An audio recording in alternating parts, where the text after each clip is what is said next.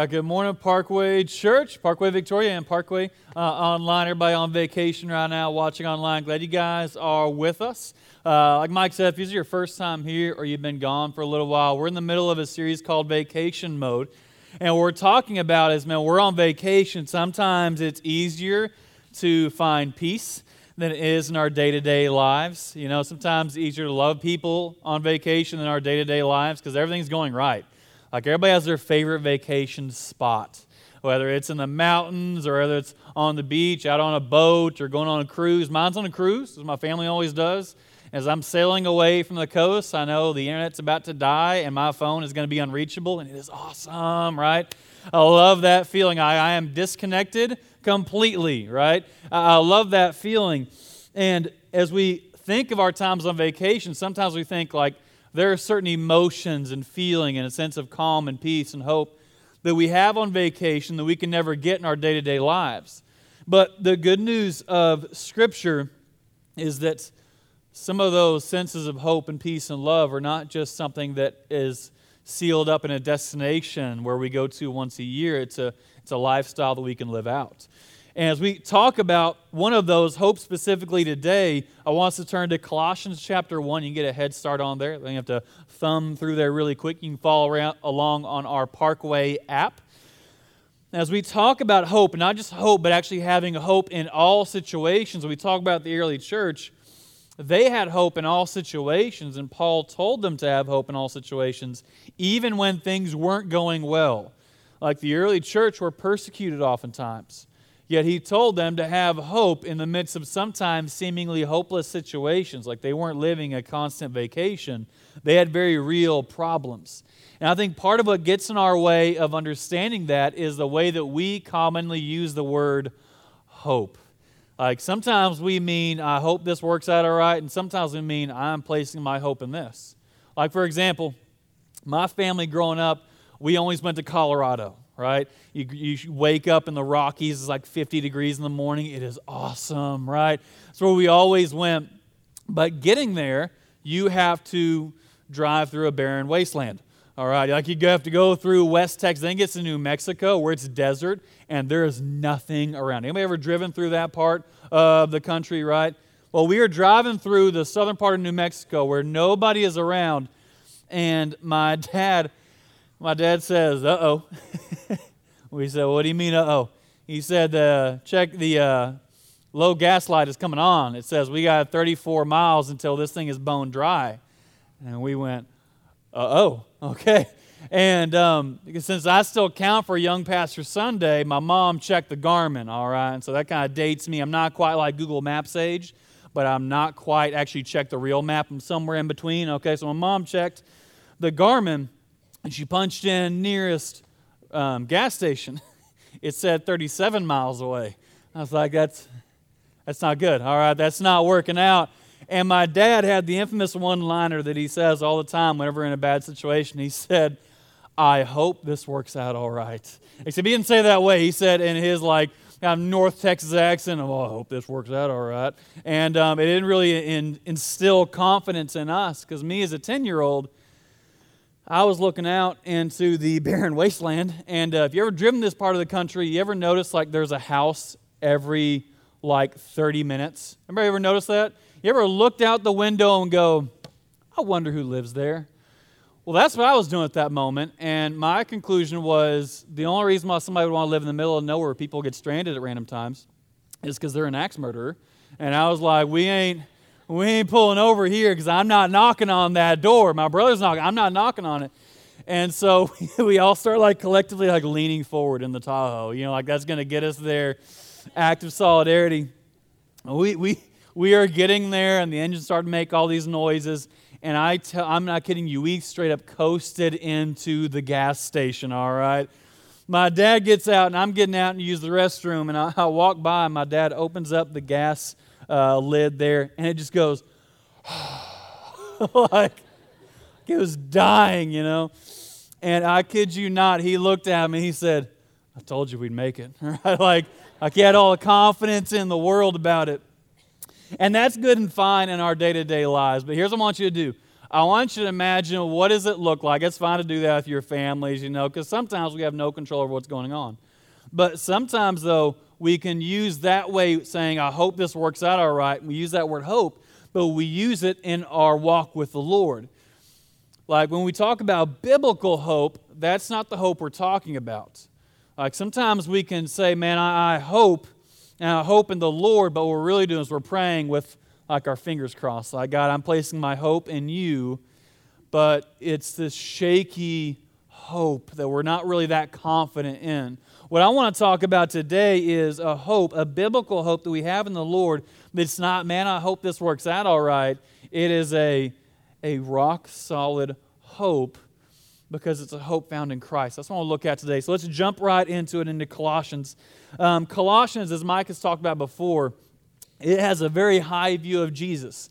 And so when, when Paul talks about the hope we have in the Lord, it's rooted not in I hope this works out all right, but actually in who Christ says he is and what he has done for us. Check it out. Colossians 1, verse 21. It says this He said, Once you were alienated from God and were enemies in your minds because of your evil behavior, aka you all had sin in your life, I did as well. Mankind was separated from God because of their sin verse 22 But, so good this is here, but now he has reconciled you by Christ's physical body through death to present you holy in his sight, without blemish and free from accusation.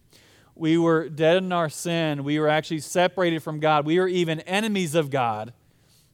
But because of what Christ did, we walk before the Lord without blemish to being declared a child of God. That's an amazing miracle. Sometimes we, we think, man, I wish miracles happen every day. If you know the Lord and you believed in Jesus Christ, the miracles happen in your life because you're once eternally separated from God, and now you have eternity with Him because what Christ did for you. You are left blameless and without blemish before the Lord, and that is amazing. But it doesn't stop there. He keeps on going. Verse, 20, verse 23 If you continue in your faith, established and firm, and do not move from the hope held out in the gospel, there is a gospel that you heard and that has been proclaimed to every creature under heaven, in which I, Paul, have become a servant. I think sometimes we feel hopeless because we have absolutely no control, right? Anybody in here like you're a little bit of a control freak? Like you're going to hold your hand up like this right now and be like, yeah, a little bit. Yeah, right? Like we, we feel hopeless because we, we don't feel like we have any control and things are spinning out of control because, quite frankly, they are, right? For being honest, they are. But the good news that Paul is talking about here is that we have the hope of salvation. I really kind of first fill in the blank there. We have the hope of salvation. And the hope of salvation is something that I want you to hear this it can never be taken away from us. The hope of salvation is that Jesus Christ was the one and only Son of God. He came to earth, lived the sinless life that we can never live, paid the penalty for our sins that we could never pay that debt. And if we believe in Him, that key word, we believe in Him, we have the hope of salvation. And I want you to hear this, Parkway Church. Nothing and no one can take that from you. Ever. That's why Paul could say these words when he was in prison. That's why he could tell this church is being persecuted. You have the hope of the Lord, because guess what? The Roman Empire and the local authorities, they could not touch that hope of salvation. It's not something that we just go, I hope this works out all right. No, that's a rock solid hope. And I want you to hear this. If you listen to culture, culture has this idea that if you live a good life and one day you'll get to heaven, there's like kind of cosmic scales. If you live a good life, there's more good stuff than bad stuff, and it'll work out all right. How does that end up looking like in our lives? Well, you know the Lord one day. Know, hope works out all right. That's not what the Bible teaches. The Bible teaches that only Christ could pay for our sin. If we believe in Him, we have the hope of salvation that nothing and no one can take away. Some days Maybe you wake up and you say, you know what, I don't, I don't feel the hope of salvation. I want to encourage you with this. Your feelings don't determine the hope of salvation. And it's a good thing because our feelings are all over the place, aren't they? Right? It's a roller coaster ride. Our feelings don't determine the hope of salvation. Who Christ says we are in Him determines that. And nothing and no one can take that from us. Now, that is good news for us. Nothing can take that from us. Nothing can take that from us ever. No one and nothing. But it doesn't stop there. Look where Paul goes next in verse 24. He says this Now I rejoice in what I am suffering for you, and I fill up in my flesh what is still lacking in regard to Christ's affliction, for the sake of his body, which is the church. Because its servant, by the commission God gave me, to present to you to the Word of God in its fullness, the mystery that has been kept for ages and generations, but now is disclosed to the Lord's people. And look what he says in verse 27 To them, God has chosen to make known among the Gentiles, those who didn't know Christ at that time, those who didn't know very much of an Old Testament background, make known to all people the glorious riches of this mystery, which is in Christ Jesus in you, the hope of glory. You say, look, at this time, the people have been waiting for generations, literally hundreds of years, for the Messiah to come and the Messiah had finally come. It wasn't the Messiah they thought they would actually have. It wasn't this political Messiah. It was a far better Messiah that promised an eternity and a hope that couldn't be changed. And he said, The Christ is chosen to make known among the Gentiles the glorious riches of this mystery, which is in Christ you, the hope of glory. You see, if you walked in here today and you have the hope of salvation, you know the Lord, you've believed in Him, you have received the greatest gift anyone could have ever received. Ever. Bar none. And that hope we walk around with. But here's the thing if you have that hope, that hope of salvation is the same hope that sends out. We have a hope that sends us out. So I want you to think about this. I want you to think about the greatest present you were ever given, right? Want you remember when you were a kid and you got like the greatest present you ever had, Red Ryder BB gun, you know, want to show it all your friends, you know. like if you're old enough, you could take that out wherever you wanted to, right? I remember what reminds me of this when I was a kid. Um, my dad, he got a Bible from us as, as kids. And really, I was too young to actually have any money to give towards it. And so I was the youngest. And so my mom just signed my name on the Bible as it was from me. I really didn't participate. But hey, my dad loved it. And it was from his kids. And so he walked around all the time. So he walked around church next Sunday that New Year's going, hey, look, this is, this is the Bible my kids gave me. He was so proud of it because it meant something to him. You ever had a gift like that before? That just meant something so special to you. The idea is this our hope of salvation is too great of a gift to keep to ourselves. It's meant to send us out. If you have the hope that can't be touched and the hope that changes eternity, that's a hope that you can't keep yourself. You have to share it. Now, because we live in um, America, and I love America, but we live in kind of Western civilization in America in 2019, the instant reaction to that is, well, I can't push my religion on other people. I can't overshare that. You know, that's something personal. I'm invading their privacy there. I can't share that with them. Here's my response to that, and it's a little bit of a soapbox. Okay, do you mind if I get on a soapbox for a little bit? All right, you didn't say no, so I'm going to do it anyway. All right, um, you missed your opportunity there. Our culture overshares everything. Amen? Amen. There we go. And solidarity. Yes and amen, right? And this goes throughout all generations, right? If you're more the Facebook generation, this is the main culprit of it, right? People just share everything good, bad, or indifferent. You didn't ask them to, they're going to. They had a bad day at work, they're sharing it, right? They're mad at a relative, they're sharing it. They're going through a breakup, they're definitely sharing that. And it's going to get a little bit messy there. Like, we overshare everything, right? I have a political view. The world must know, right? It will be incomplete if I do not share every single political thought that runs through my head. What will the world do without that? I don't know, so I'm going to share it all, right? And millennials, we're not, we're not exempt from this. Um, ours is more strange. We feel like if we're eating a meal on a scale of 1 to 10 and it's a 5 and above, the world is incomplete if they don't see it. It is. It is. It doesn't have to be great. It has to be like mediocre to slightly better than mediocre. That's going on Instagram, right? The world must know, right? Especially if we made it and we're really proud of it. Something about like mediocre food on Instagram looks gross. I don't know why. But we feel like we have to share everything, right? That's the world we live in. My question is this if we overshare so much, that's not necessarily a healthy thing, but why do we get so hung up about sharing the one thing that the world desperately needs? If we overshare all this, why do we get so hung up about saying, I can't push this out? No, this is the one thing that the world desperately needs. The coworker that's running through your mind right now that you know does not know Christ, it's what they desperately need. Your family member, your friends, maybe even your spouse, is what they desperately need. It's a hope that sends us out, and it's something that we cannot keep to ourselves. And I think if we've actually embraced that a little bit, we know that's not always easy. I'm not saying it's easy. I'm not saying it's not nerve wracking. I'm not saying right now, as you're thinking of, you're not breaking out in like a cold sweat just thinking about it. What I'm saying is what we're called to. We're not called to what is easy, we're called to what's difficult because here's the thing the good news of the gospel is worthy of us going out and sharing the good news of the gospel, even when it's not easy. I think Paul knew that that's why he said this to the church in Thessalonica. He says this, 1 Thessalonians chapter 1. We'll be there for a little bit. 1 Thessalonians chapter 1, he says this.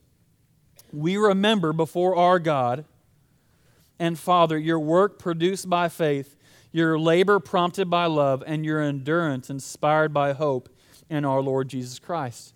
Your endurance inspired by hope in our Lord Jesus Christ. In other words, it may not be easy, but here's the thing because we have a relationship with Christ, it gives us endurance to run the race, even when it's not easy. It gives us that endurance. Now, some of you guys may say, but you don't know what I'm going through. And you're right, maybe I don't. You say, You don't know what I'm going through. I'm going through truly a hopeless situation. I think there's two different people in this world, like those who see the glass half full, and then there's the rest of us all right, I'm kind of with the rest of us. Like I'm sometimes a pessimist to my own fault. Um, and, and we, we have these two different people like, man, it's half full. No, it's half empty. Some of you guys walked in here says, I don't care who you are. It's empty, right? Like you walked in here and you're legitimately going through a difficult time. Maybe it's been just this week has been difficult. Maybe it's a difficult time at work. Maybe this entire year has been difficult. Maybe there's some medical things going on. Maybe there's just your life is in crisis. And you say, How do I have hope in the Lord when the situation I am in is hopeless? Some of us walked in here like that today. If not, at some point in our lives, we'll walk through a season like that. It's the nature of the beast of living here on planet Earth.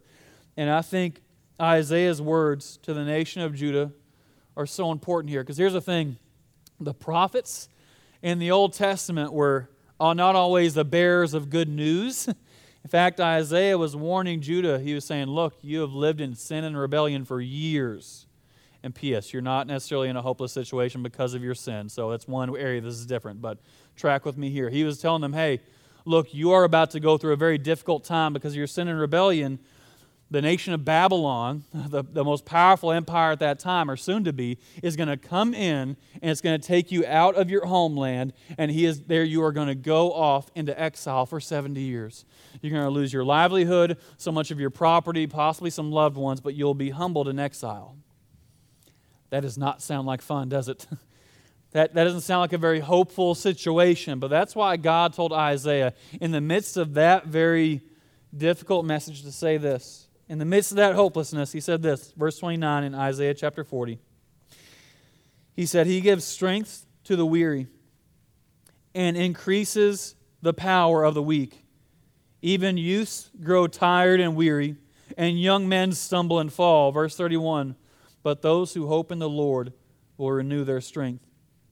They will soar on wings like eagles. They will run and not grow weary.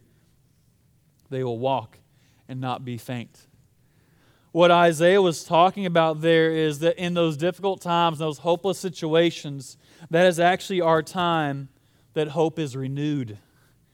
That's when, type, when hope is renewed. Because we find out that what we truly have, no matter what, is Christ with us. If we were to go around the room today, many of us say the time we grew in our faith the most wasn't when times were going good, it was when times were hopeless is when things were difficult, we actually leaned in, and that's when we learned how to trust God the most. Here's the key in order for hope to be renewed, we actually have to lean in to our walk with Christ. And I want you to tell you this listen into this. You will not necessarily do that by default. In fact, I found as I've been counseling students, college students, parents alike, is that when crisis hits, our default is to run, isn't it? In fact, I've noticed it so much as a pattern when I'm, when I'm counseling a student, college student, parent through a difficult time. I remember the first time I told them this. I said, Hey, look, my first advice for you right now is don't run. And I remember the first person I ever told this to, they had a look on their face like, Should I run right now? Like they took me super literally in that moment, and they're like, Should I be running right now? Like, no, stay here. It's metaphorical. metaphor. Don't run, actually. I swear, I swear this isn't going to be bad. What I was meaning by that is we oftentimes we run from two things. We run from God in hopeless situations, and we run from Christian community when that's the two things we need the most. It's like we're scared in that moment because it's hopeless, and so we just want to run to the most isolated place we can find. And the issue is when we do that, we cut ourselves off from God, and we cut ourselves off from community that draws us back to Christ. And so, my encouragement to you is this if you find yourself and you're in a hopeless situation, fight against your default tendency to run and actually lean into God in this moment lean into Him. Lean into community here that will actually help you lean into Christ. Because when you draw closer to Christ in that moment, you renew the hope that you have. Christ never left, God never ran. We are always the one who run away like the prodigal son. The question is, we turn around and lean in to Him in that moment. It's not always easy, but it's what's necessary, it's what we need. And it's what grows our faith the most. And last but not least is this. In 1 Thessalonians chapter 4, it finishes off with this.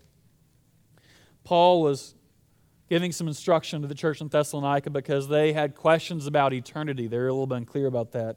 He says this in verse 13. He says, Brothers and sisters, we do not want you to be uninformed about those who sleep in death, so that you do not grieve like the rest of mankind who have no hope. It's a famous passage, oftentimes quoted at funerals, but what it gives us is the hope of all eternity. It's that if we know Christ, our eternity is no longer in question. It's not. We have the hope of all of eternity, is that one day, when I'm no longer here, I will be spending eternity with my Lord and Savior. And we have that same hope. Yeah, I don't know what tomorrow holds. I don't know what the next month holds. I don't know what the next year holds, but I know what my eternity holds. That's not in question. My eternity is sealed in Christ, and yours can be too. And that gives us a hope. Now, let me clarify something. That doesn't mean we walk through all of life with just this painted on smile, like everything is fine. It's not. What that means is that even we're in difficult times and it shows, we are never hopeless. We are never without hope because there is hope that we have that the world can't touch, that situations can't touch. We have the hope of salvation that gives us the hope of all of eternity. And God has never left us in the midst of it. That's a hope that we have that I want us to cling to. That's not, I hope this works out all right. That's a hope. Even if this doesn't work out all right, I still have hope. That's the beauty of our faith, is even if the situations don't work out all right, our hope in Christ can never be touched. And that's the beauty of our faith. And so I want to encourage you guys today, maybe for some of you guys, your first step is to believe in Christ for the first time today. Maybe it's to find that hope in Christ, to believe in Him for the first time that He, Jesus Christ, truly was the Son of God, that He really did die for your sin, for my sin as well, and that you're going to believe in Him today. I pray that you would make that step out in faith, and if you do, to not keep that a secret. Don't keep the newfound hope you have a secret. But for those of us today, maybe we need to understand that we have the hope of the world and it cannot be kept secret. And still, for others, you're going through a really dark time and you need to just hold on to the hope you have in Christ in a really special way in the next couple of minutes. To worship Him even in the midst of crisis like Job saying, Even when there's a crisis, I will still worship you because I have the hope that only Christ can give. So I want to pray, whatever your next step is today, you may take that step with boldness. Let's pray. Dear Lord, God, I thank you that the hope we have in you, the world can't touch. The hope we have in you isn't determined by our situation. The hope we have in you It's not even determined by how the crisis we are in is going to turn out. Because we have the hope of salvation. We have a hope that sends us out, and the hope that is the eternal hope of all the world, God. And that's the greatest gift the world's ever known. I pray, Lord, if there's anyone who walked in here today, maybe a friend brought them, or maybe they just said, I'm going to try out this church thing because you drew them in. God, I pray they may see that you are their only hope, Lord. Not fixing up their life, not working on everything like some New Year's resolution. Their only hope is to believe in you for the first time today. Marking that belief with a prayer. No magic words, not magic words that saves, but helps us mark a belief in you. Praying this Dear Lord, I am broken. I am a sinner in need of a Savior. And today I believe in Jesus Christ, my only hope for all of eternity.